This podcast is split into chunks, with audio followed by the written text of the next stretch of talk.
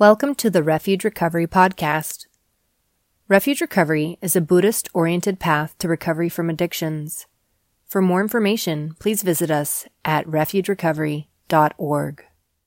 Welcome, everybody. This is uh, well, kind of welcome back. We didn't do last month. This is the first, first, first Thursday of this year, 2022. I um, skipped last month. I was on vacation.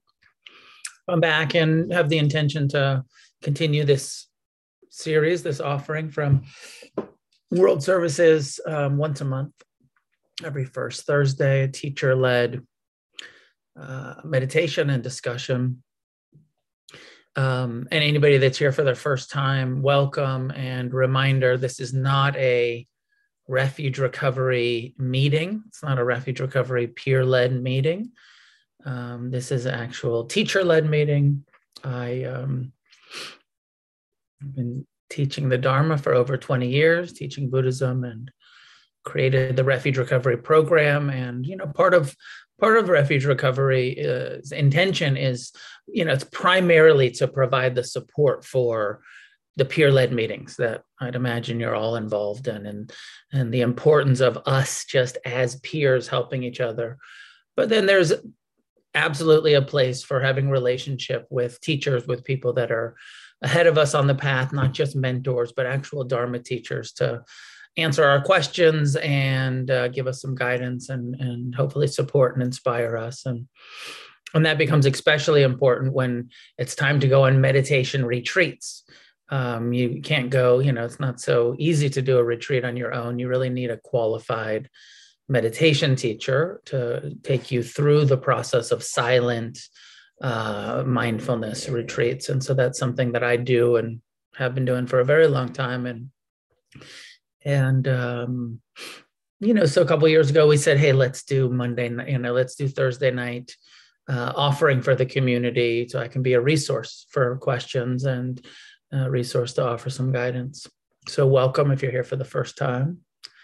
I um, actually don't have a topic. Maybe in our discussion tonight, we can come up with some topics. And maybe I'll, last year I did some series. I did a series of the heart practices and a little bit more in depth into the mindfulness practices and forgiveness. And um, I don't know. I might have even said that I had a topic for tonight. I don't know if anybody remembers, but I don't recall uh, planning a, a topic for tonight. So I'm just going to kind of freestyle. We'll start with a meditation and then we'll get into some some discussion.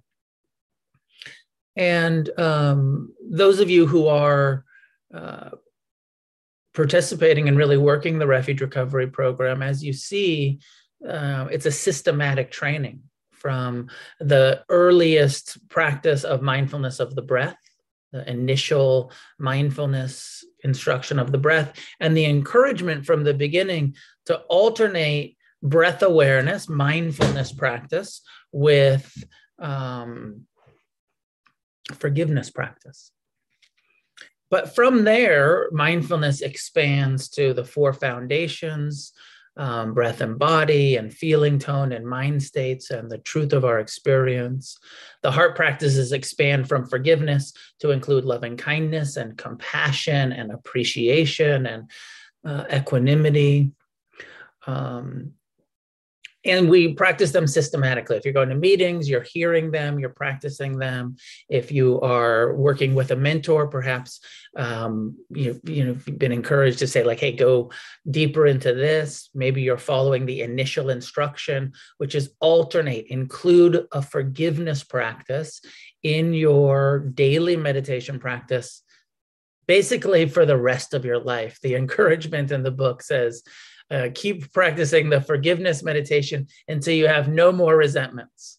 And so, you know, if you're at a place already where your mind is not uh, judging and critical and resentful, uh, okay, you can stop the forgiveness. But if that stuff arises, use the forgiveness as an ongoing practice. I'm 33 years into my meditation practice, and forgiveness continues to be a, a core part of it um, because the mind is a, a, judgmental machine.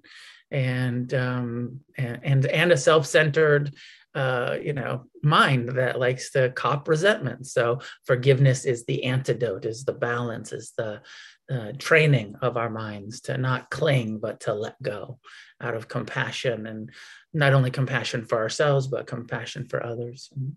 Anyways i'm not trying to go too far down into that uh, well right now but more what i wanted to say in the meditation that i'll lead tonight is that my own experience of after having done many years of mindfulness practice and the heart practices um, as separate practices where i was just doing mindfulness or I was just doing loving kindness or I was just doing forgiveness. That eventually my own personal practice came to be where I just sit, sit down in meditation and I establish mindfulness, present time, non judgmental awareness. And then I just explore what's here right now. What emotions are present? What sensations are present? What mood is present? And having developed the tools to oh there's some resentment in the heart or the mind. Let me meet that with some forgiveness. Or there's some actual real joy here. There's some pleasure. There's some excitement in the mind and body. Let me meet that with appreciation. Having developed appreciation through the systematic process of appreciative joy having developed compassion it becomes more accessible and so eventually you get to the place where you don't have to do those practices. You just sit here, turn towards, check in, and have the appropriate response, which is compassion for our pain, forgiveness, loving kindness, appreciation, and understanding that none of it is as personal as we tend to take it. Um, I hope that makes sense. If it doesn't make sense yet, uh, probably will eventually. I think. I think it will eventually. So let's have a period of meditation where I'll share with you a little bit of my process with meditation. Then we can have some discussion. So find a way to sit that's upright, relaxed.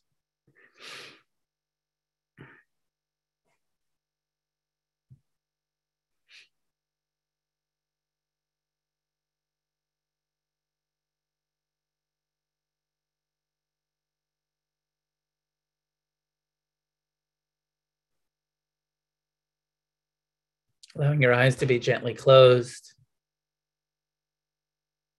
releasing any tension that you may be holding around the eyes or jaw, shoulders or belly. Soften. Each exhale, a releasing, a letting go.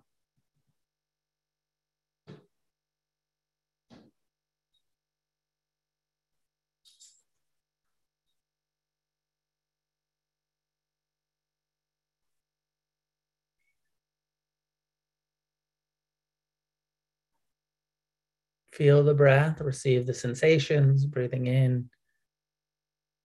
No, this is an in breath, breathing out. No, this is an out breath and exhale.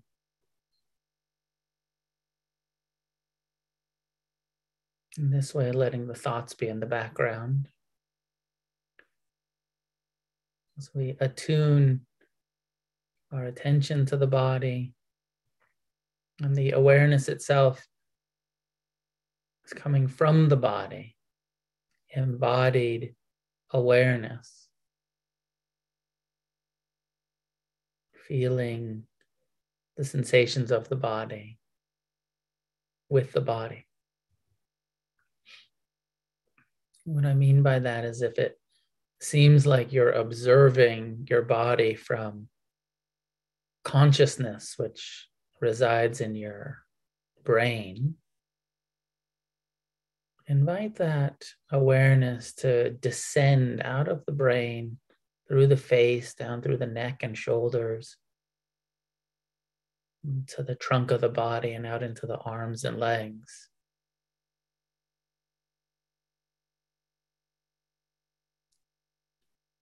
So that you're paying attention to the breath, to the body, with the body, not from some detached watchtower of consciousness.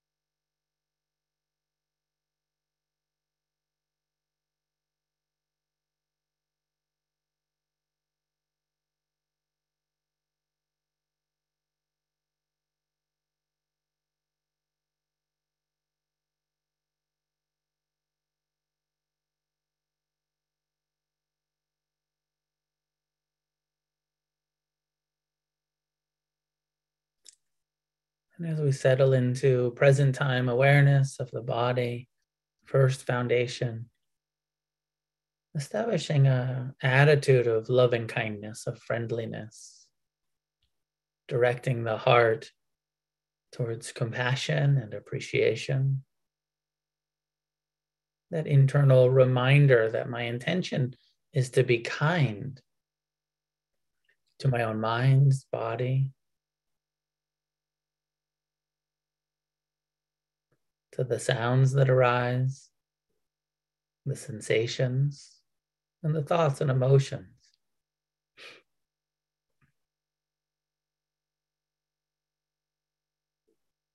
An attitude, an intention of friendliness.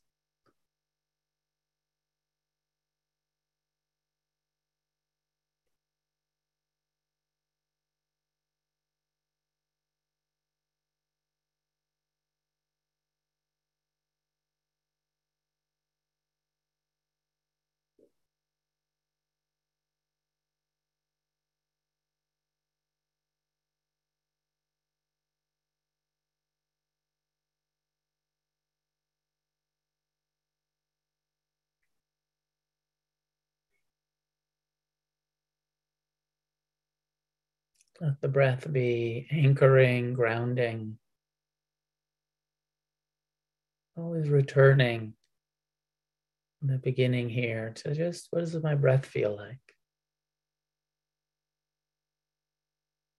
First, disengaging from the mind so that we can return to it with a different awareness.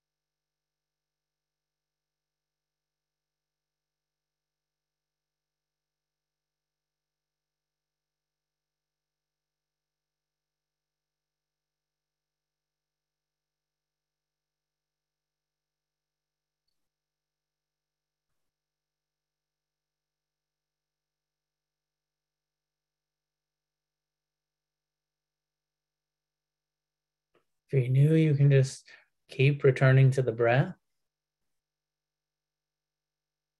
Or add in the forgiveness phrases. I forgive you. as much as I can in this moment to yourself, to the people who you resent, as well as asking for forgiveness for those who we've caused harm to some way or another, intentionally or unintentionally.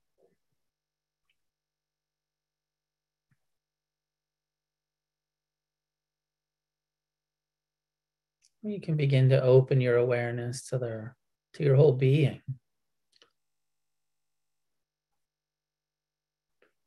Your whole body, your mind, heart, emotions.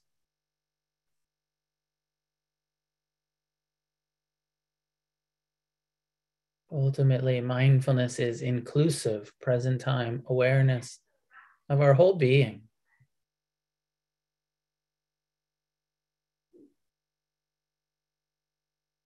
Nothing left out, no part unacceptable, nothing that's happening shouldn't be happening. All, all of it met with awareness and with as much kindness as we can in this moment.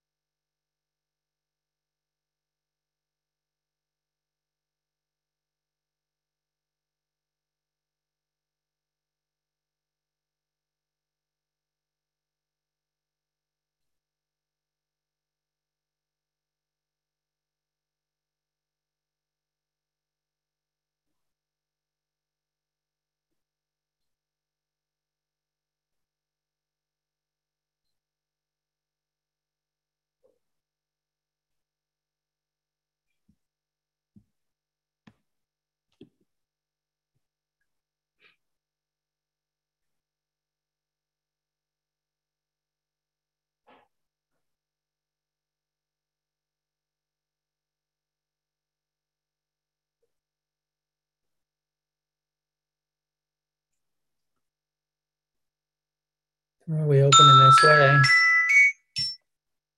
the more we see not only what's happening, but how it feels. What thoughts are present, and whether these thoughts are pleasant or unpleasant or neutral. The sounds that we perceive whether they feel or perceived as pleasant or unpleasant. As we incline our intention to respond with compassion to all of the unpleasant sense door experience, thoughts and emotions with tolerance and mercy and compassion.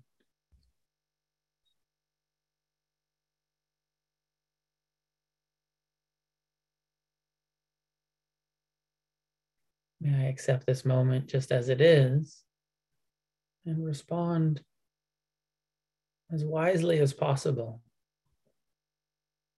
meeting the pleasure with non attached appreciation, meeting the pain or unpleasant phenomena with as much compassion as I can in this moment.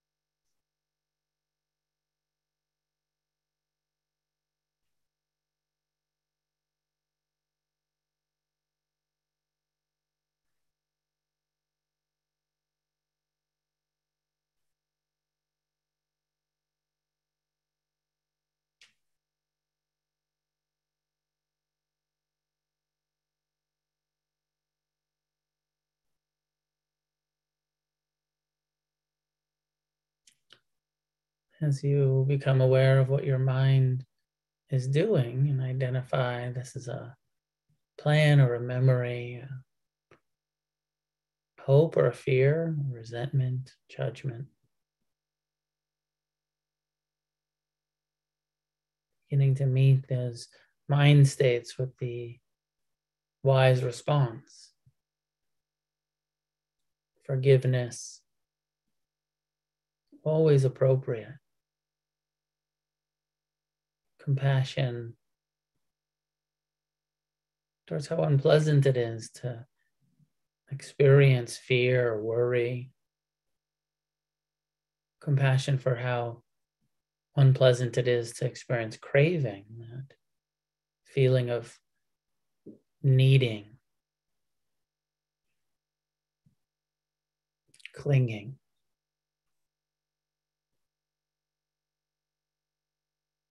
And try softening the belly, relaxing the shoulders, releasing the jaw.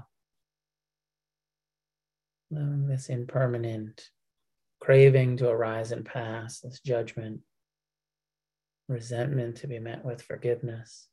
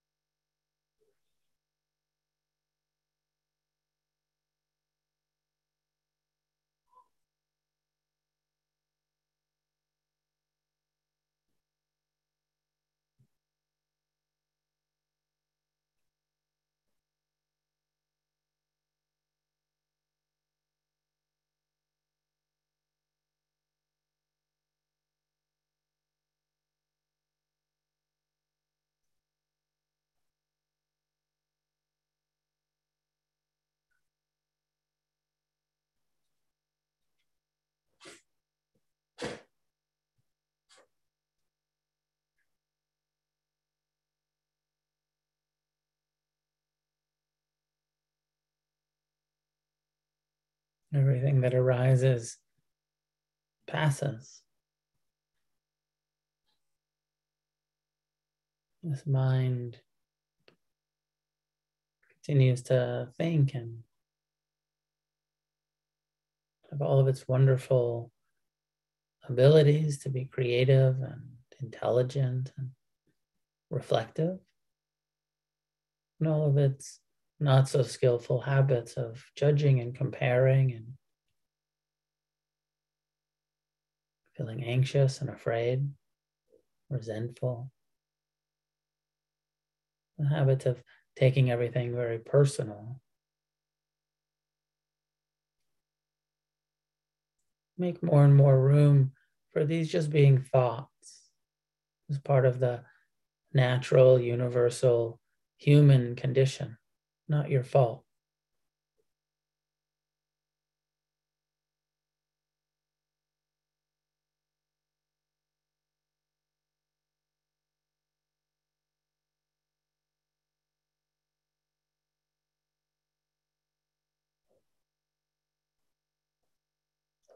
Bringing loving kindness to your own heart and mind,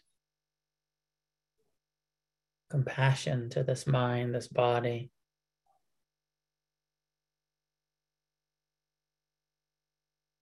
and extending this kindness, compassion, appreciation to everyone gathered here tonight, Refuge Recovery Sangha, all the people in your life that supported you in your process of recovery.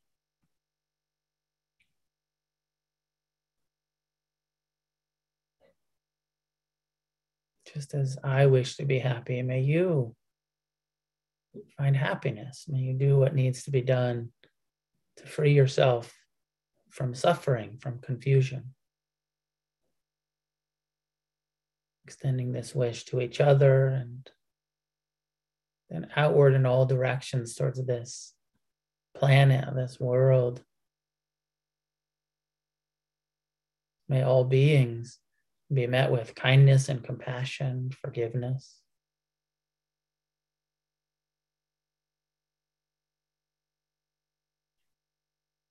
May all beings find the willingness to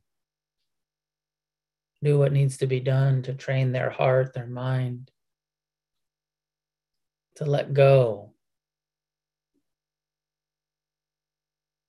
to forgive.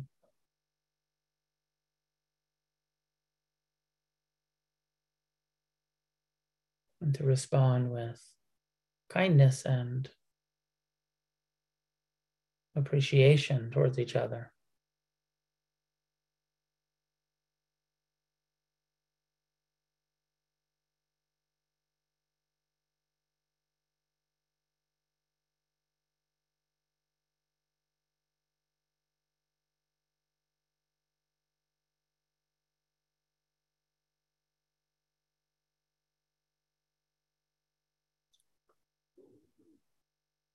thinking about this whole planet, the billions of humans, and beyond the human realm, reflecting on all of the animals and on the sky and sea and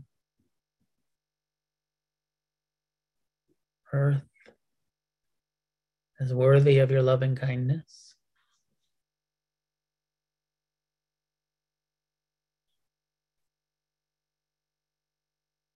And then remember the Buddha's teaching that we could search all realms of existence and never find anyone more worthy of our love than ourselves.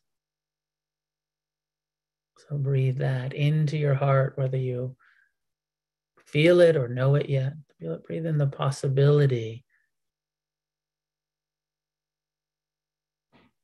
Coming to understand that you're totally and completely worthy, deserving of your own love and kindness, compassion and forgiveness.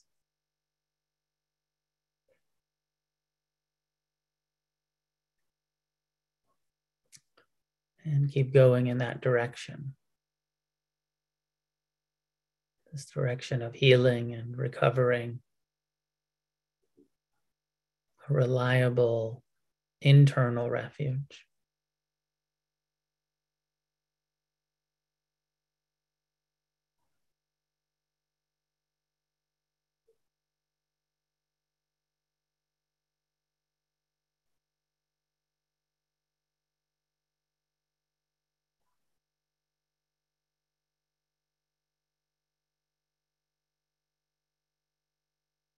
When you're ready, you can allow your eyes to open, bring your attention back to the screen, the Zoom room.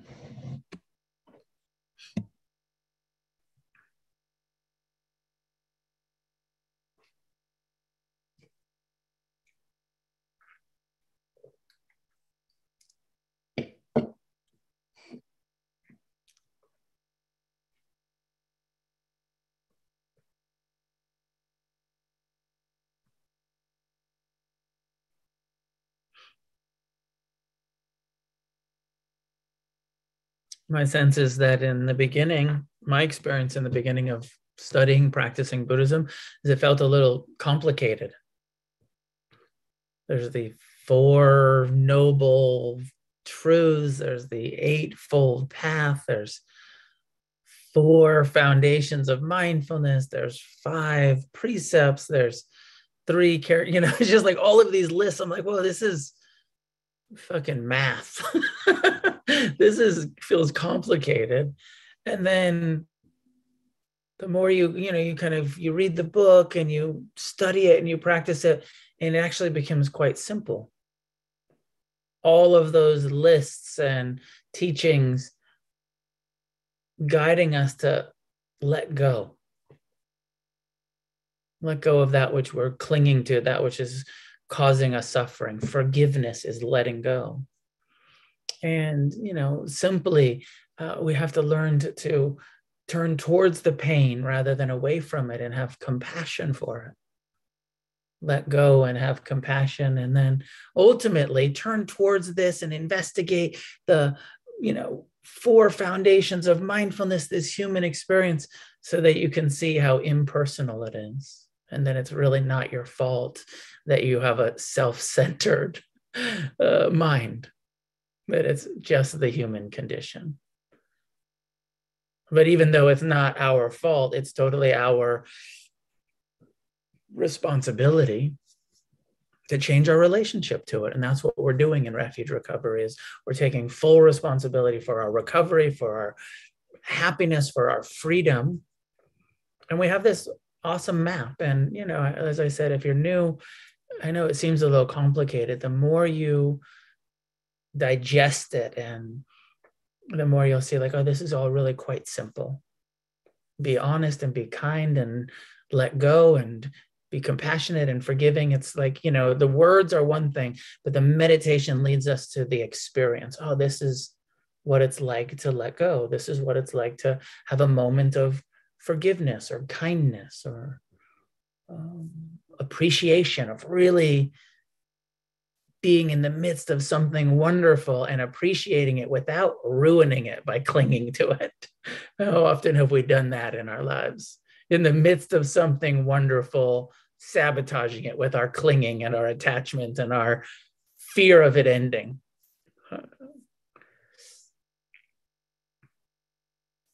So I'm going to leave it there tonight and open to conversation with you, um, questions, comments, clarifications. I kind of feel like mostly about meditation, but anything you want to talk to about. Uh, Vanessa, go ahead, jump in. Okay, let me lower my hand. Um, thank you for the talk, uh, the offering. Um, I got this question the other day, and this is kind of like commentary and question. Um, I couldn't answer it per se. Like I used to kind of be able to answer it, but I'm finding like the more I practice, the more like ineffable like I can't like articulate what's happening to me at all like does i don't know like I, am even having a hard time expressing um, finding words for what's happening in inside and when i sit and how things are working and not just when i sit but like everything how it's being changed. Anywho i got this question the other day and i just ended up doing what i'm doing now which is like stumbling all over the place and not being able to articulate anything and um, but the question was meditation how do you know you're doing it right?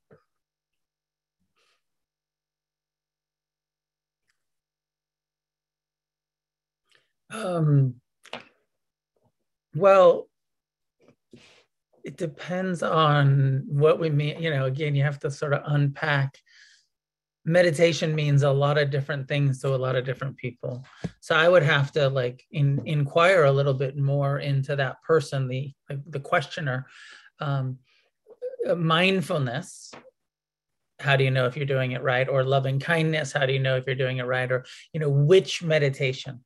Because if we just say meditation you know I, I need to kind of unpack it a little bit in order to uh, and some of the answer here is um, you know through dialogue with an experienced teacher or meditator or friend who you know who's had some experience with it you say hey this is what i'm doing. Does that sound right? And they say oh yeah that sounds right. Right? Like you you know kind of based uh, on sometimes by some uh, feedback. Um, the other way which is the sort of longer way to know am i doing it right is uh, is it decreasing your suffering? Is it increasing your ability to meet your experience with compassion? Your um, experience with non-attachment?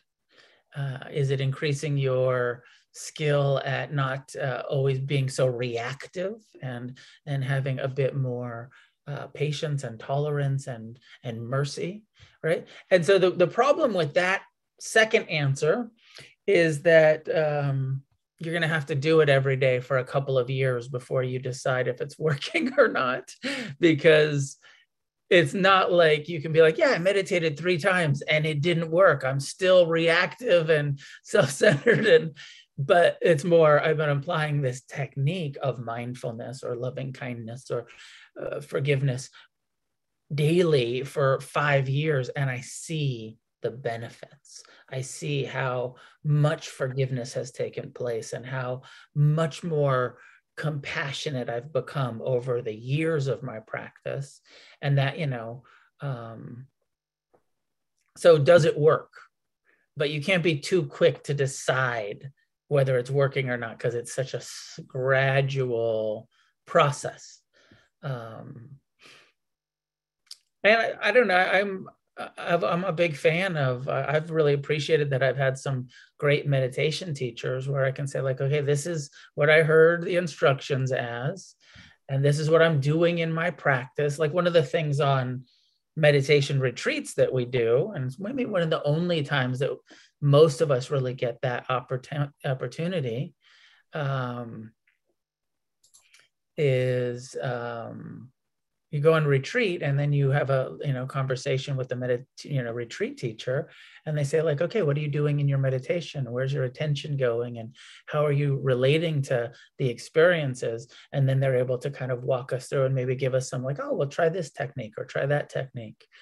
Um, you know, it's one of the problems with a peer led program uh, of not having teachers. Or what we're doing in refuge recovery is totally necessary because we wouldn't be able to have a qualified meditation teacher in every meeting. So we really need to do this thing as peers and support each other and there'll be people that you'll meet who've been meditating for many years and you know are able to mentor you in in really skillful ways and there's a place for consulting with uh, qualified teachers. And these days, it's so hard to tell who's a qualified teacher or not because, you know, every, everybody's trying to sell their meditation uh, classes on social and on Instagram and be like, yo, I took a course. I'm a meditation teacher. You know, every yoga teacher is a meditation teacher. Um, you know, it's it's a little like kind of, uh, are you really like are you really a meditation teacher or did you just decide that that's what you're going to be without any real training um, so i think you know some healthy skepticism about, about who we ask is also important. Um, was that helpful vanessa? Yeah it was but it's kind of like um you know there's a question in the the chat about like this gaining mind um bring up the concept of this like i'm doing this to have an outcome to get something like i was just listening to an amaro podcast today and it was kind of about like abandoning abandoning all outcome like getting rid of self and humility and all that and like that's where the teaching get a little like um less worldly. But from you know i usually um, offer the advice of you know like the dalai lama is like check in with your meditation every 10 years type thing. It takes a long time but it's also like not linear right? Like I'm, i don't always progress. I sometimes like fall back and sometimes i'm like devastated by my practice sometimes when i practice i'm way more miserable than before and when i was new to brand new i mean i'm still new to practice i'll be new forever but like when I was brand new, shit was a lot worse before it got better because all I could see was like everything. And I was like, this is awful. This shit does not work. Like, this feels terrible. Yeah. So I don't know. Like, so by that, you know, like to say, like, is this making you? And I think that the, the, the general idea is like, just give it time. Like, when I look at it all over five year span, yeah, I'm suffering a lot less, but it's, it's hard to compare that over such vast period of time, you know? Yeah, 100%. Well, and you've probably heard me at sometimes say like, um, you know, one of the ways you'll know that it's work is that it's working is that it will actually make you feel a little bit worse before it makes you feel better. so, you know, like if you're meditating and it's all bliss all of the time, you're probably not doing it right. if you really, you know, are like, oh, meditation's amazing. And I'm just so, it's like, oh, you're probably missing something because what we're doing is unearthing the core suffering in our life. And if you're avoiding that and just blissing out in meditation, you're avoiding the, you know, the kind of the first noble truth. Like, where's that? But the reality is, like you're saying, is we've spent so much time avoiding the truth of our suffering. When we sit down to meditate, it's right here oh wow look at all this suffering i've been ignoring and suppressing and drinking and using and you know avoiding with all of and so here it is. Even in recovery people who don't meditate um, you know are, are quite good at avoidance. Meditation is non-avoidance. It's turning towards. So of course it feels a little bit worse. That means it's working. And then long term you start to get some actual freedom. That's not ignorance, uh, suppression, avoidance uh, freedom, but I can, you know, the, the ability to be with our own pain and not so reactive to it, more compassionate to it. So that any any sort of um, guideline around like does it feel good or not is not the right measure. It's not does it feel good or not. It's am I increasing my ability to be with the unpleasant mind states and sensations? And they, and you'll see that pretty early on. Yes, I'm increasing my tolerance. I'm increasing my ability to be with. It's not making them go away. It's not making me feel happy all of the time right away, but I'm increasing my tolerance.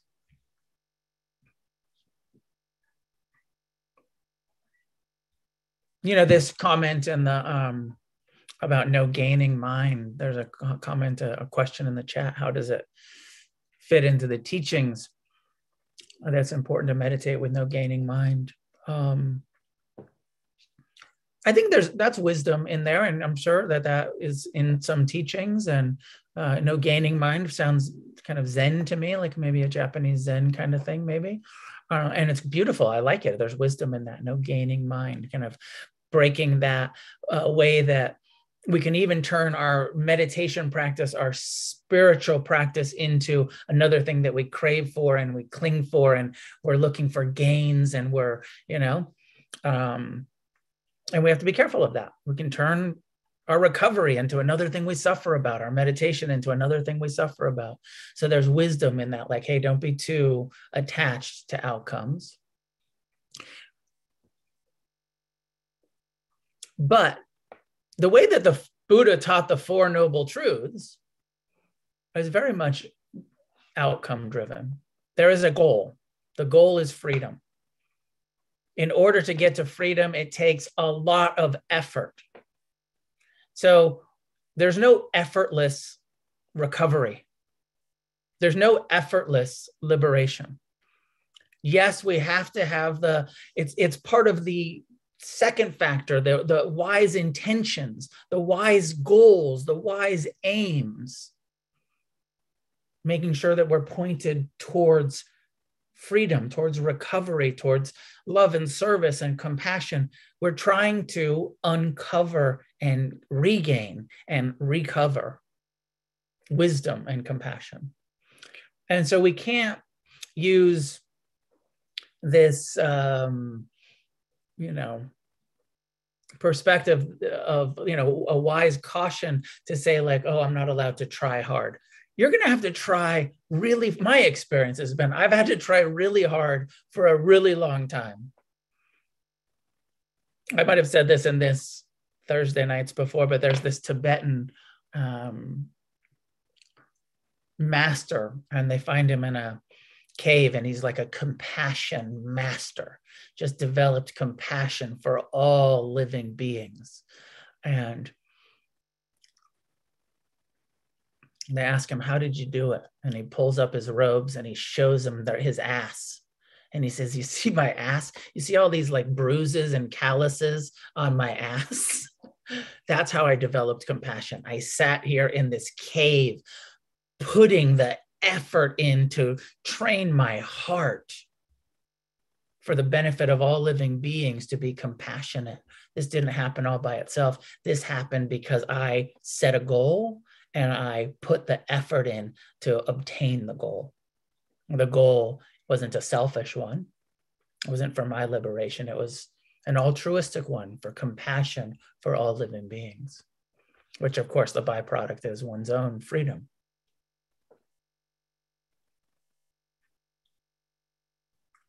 Richard, go ahead and jump in.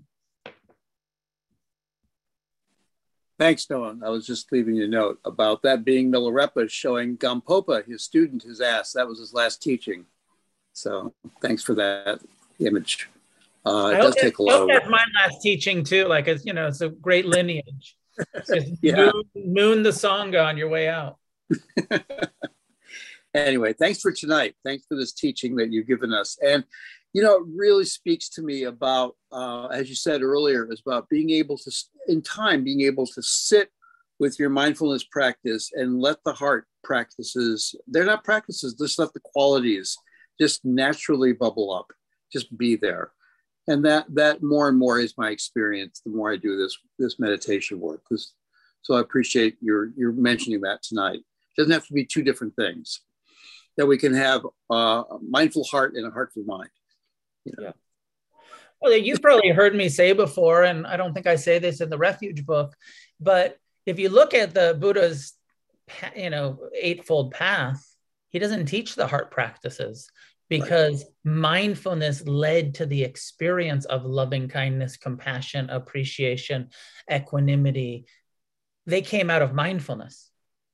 Now, later, he realized um, mindfulness will get you there eventually, but it's actually quite helpful to have some techniques of loving kindness and forgiveness techniques. And rather than just waiting for mindfulness to reveal the natural wisdom and compassion, actually, here's some trainings to help you uncover them and develop those qualities in your in your life. Um, but they're not separate. You know, even the term wisdom and compassion is a false duality compassion is not separate from wisdom, it's just wisdom. And the only wise relationship to pain is compassion, period. It's just wisdom. But for some reason, we have this dualistic heart mind, you know, separation. So we have to say, and compassion. but of course, compassion is just an aspect of wisdom. Well, I didn't think I was going to talk about this tonight, and some part of this may be better saved for the uh, Q and A. That's I think happening in March, but I'm going to float it out tonight and see what you think about it. Um, so much of so much of this path and has been incredibly beneficial for me in my recovery from drugs, alcohol, process addictions. I can't say enough good things about refuge in that regard. Having been practicing now on this path for a few years, the healing has been happening. I feel very different in my body and spirit, in my mind. Um, and it's good. And I'm really appreciative of this, of this. And, and, and so much of this practice seems to be focused on individual development, individual sitting, individual work, individual, you know, meditation. And it's good. And it has to be that. I'm not saying it doesn't. But then there's this community aspect through the Sangha, through being at meetings and talking with people and showing up and being of service and mentoring. And that's how we're help, helping each other as well on this healing path. And I welcome that as well and have been involved in that, as you know. And yet, there's a part of your book. I'm going to the last paragraph in the Path to Heartfulness, where you have a sentence that you've written said, um, I'll back it up a little bit here, saying we all have to do the digging ourselves, which you talked about with efforts. Hopefully, in this, with the support of teachers and community, will be ultimately up to us to do the heavy lifting and letting go, as the case may be.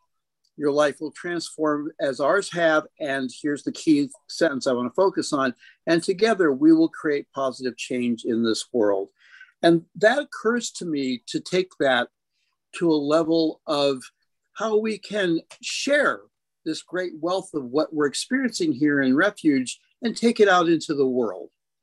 And we do in our ordinary daily lives. I know I do, I try to at least, and how we can do that. But yet, still, it seems to me that there is a place in, in the development of refuge as a whole, especially as we're going to be coming out of COVID isolation. I hope in this year of 2022, with the year of the tiger, and it's going to be all this new energy, and we're going to be able to come out more into the community. That there's a place within refuge where we can share what we've gained here in refuge in our communities and do it in a uh, an, I don't know if an organized way is the right word, but in a in a uh, developed way, in a sense of like taking compassion, putting compassion into action.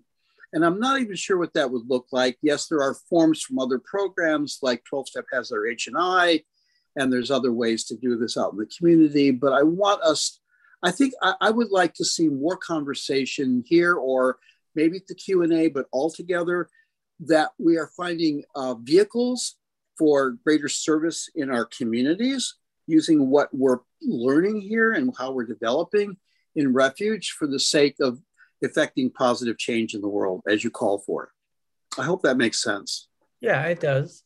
Uh, it does. And of course, positive change is a very broad thing. And, and what you're talking about, um, I mean, and I feel like you mostly said it, Richard, which is uh, first and foremost, the positive change that we create is through our own transformation our own you know not being in active addiction practicing honesty and integrity and kindness in the world. That is transformative in your relationships and your families and in a kind of like the thousands the millions of us addicts who are no longer going to be in active addiction because we're guard, engaged in this form of recovery. That in itself has a huge ripple effect in the world so just your abstinence, your my my your you know all of us.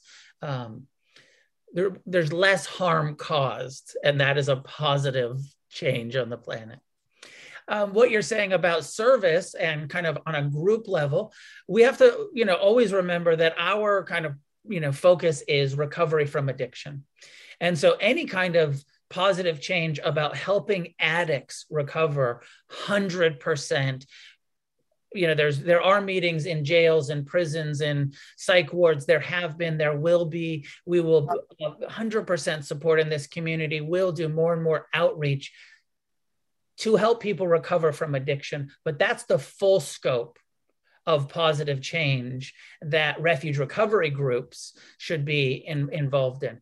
As individuals people might get socially politically active environmentally you know you know all kinds of good causes to to get yourself behind. But as far as a refuge recovery um, based outreach it's going to have to be very clearly just about carrying this uh, message to, to addicts who are seeking help um, and that we can't go beyond that scope. It would be against our guiding principles um, to start taking stances on, you know, political movements or anything like that. I wasn't speaking to that. I have a personal thing, uh, uh, dog in the fight too. My cousin's son, 20, no, he was 19, 19 year old son living outside Omaha, uh, OD'd last month uh, from opiates.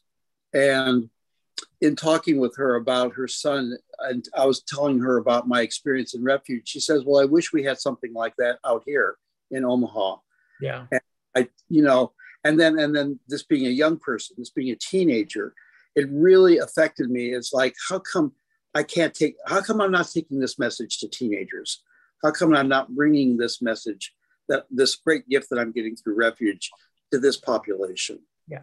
100% for the last from the beginning we've been uh you know sort of get it trying to get things started and some things have started and then you know splits and pandemics and um but 100% i agree with you that uh the more outreach we can do. And it's always that balance you know with outreach it's uh, i'm a big fan of that 12 step perspective this as attraction rather than promotion. Um but uh you know, and we we have that same sort of feeling of like, hey, we're we want to be of service, but you don't want to become too proselytizing, but you want to make it available uh, in Omaha and everywhere else, and in the jails and the institutions, and you want to make it available for those who are seeking it, and who are interested in it without kind of crossing over into some kind of preachy we have the best recovery and everyone else sucks and we're the best you know? We want to be quite uh, you know just open-handed in the way that we offer it and, and going into but for sure you know there's so many places where, where where that are saying like hey we're open to all forms of recovery but they're really only getting 12 step perspective and they're not getting refuge perspective. And so uh, that's going to happen gradually and organically in in our in our program I'm saying this tonight in order to promote more dialogue within Refuge about it. I don't have any solutions necessarily, but I would like for us to have more open discussion about it. I'll probably bring it back to the Q and A in March as well. Cool. Yeah, let's keep talking thank, about it. Thank you. Thank you. Um, last two questions. Eric first, and then Amy. You are still muted, Eric. Hey, you hear me now? Yes. So I was like, you know, this whole thing about the thing that really interests me is like this whole thing about like how do you deal with like some of the things you might have done in your past? Like that's that's sort of like the problem that I'm having. It's like, God, you know, I grew up, you grew up in Santa Cruz, I grew up in Atlantic City, New Jersey. And it's like I've done horrible things to people. I've done. I've pushed people off a pier. I've punched people in the face. Like I've done like really horrible things. Like I wonder, how do you like come to terms with that? You know, as a Buddhist, like how do you get around that, dude? Because you know, I still feel bad about it, dude. It's like I shouldn't have done it to begin with. Well, first, but I, but I was put in a position to where that was the normal behavior. Well, I mean, that's the um, that's the piece that you're uh, the position that we were in, uh, the underlying, you know, why uh, why did I cause harm? Um, because I was confused, because I was suffering, because I was afraid. Um, and you're just like defending yourself, defending like whatever you have, like you know. All of those, all of those, you know, but but getting to the core underlying, I was suffering. Right.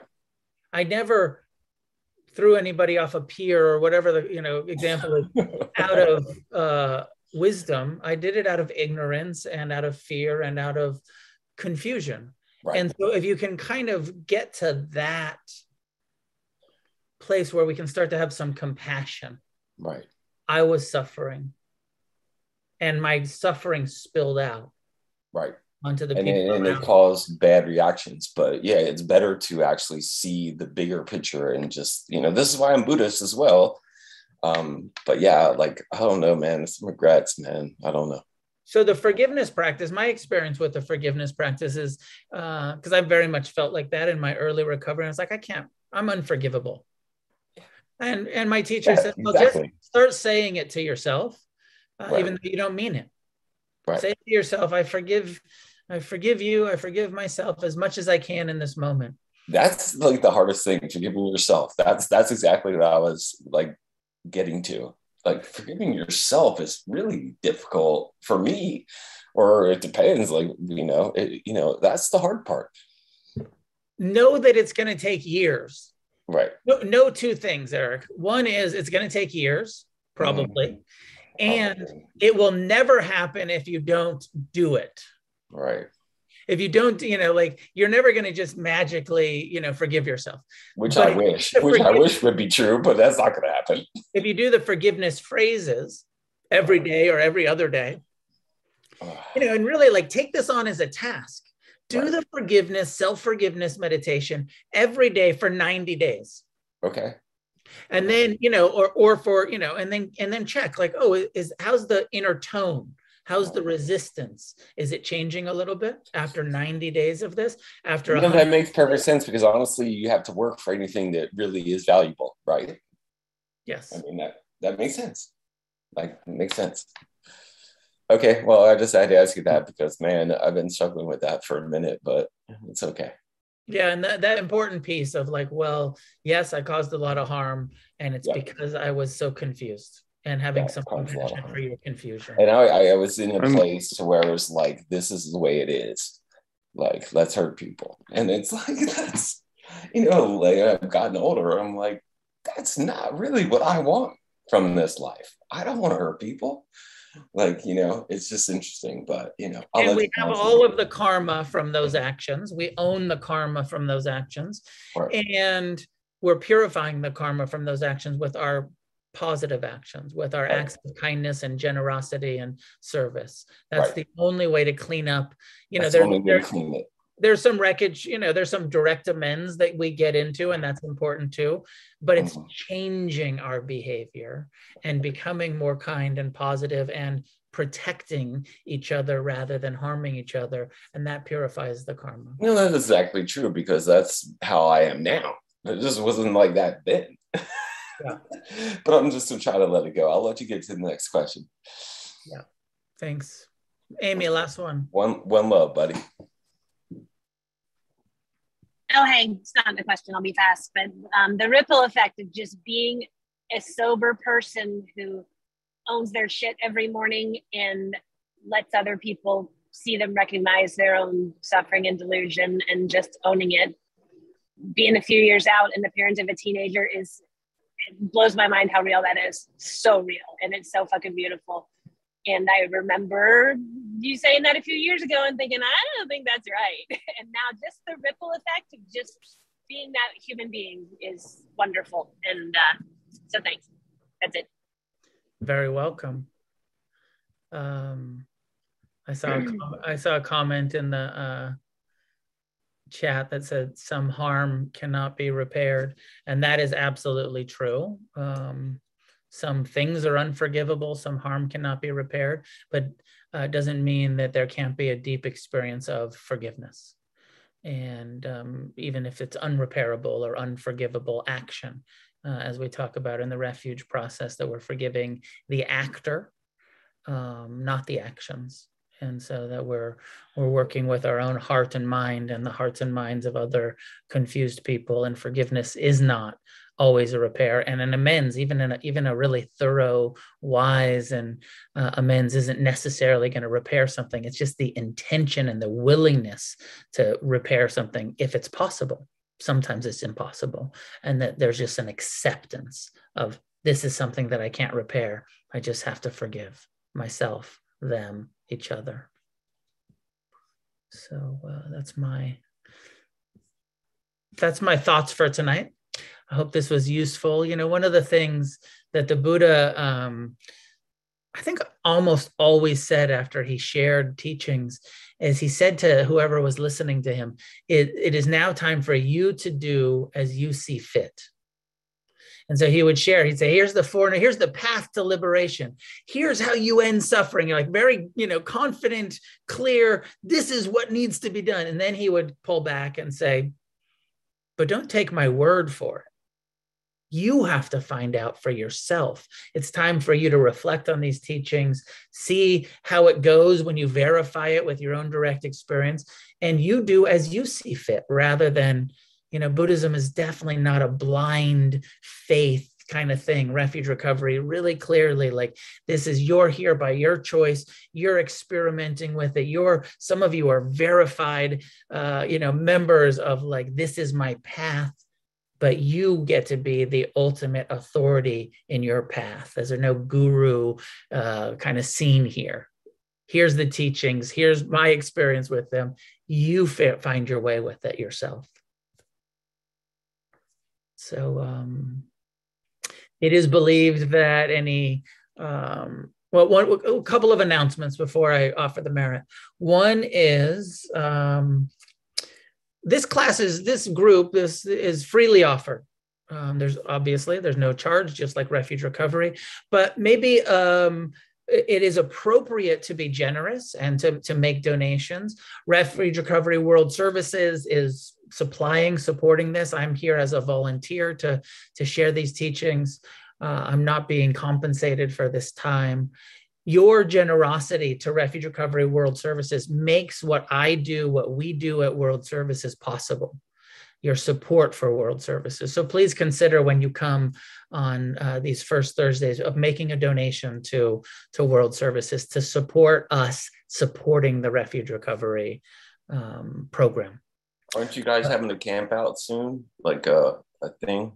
Yes, second announcement is that in um, June, June 10th through 12th, the eighth annual Refuge Recovery Conference is happening Southern California, up in the mountains near Big Bear. It's a um, two night, it's a weekend uh, camp out.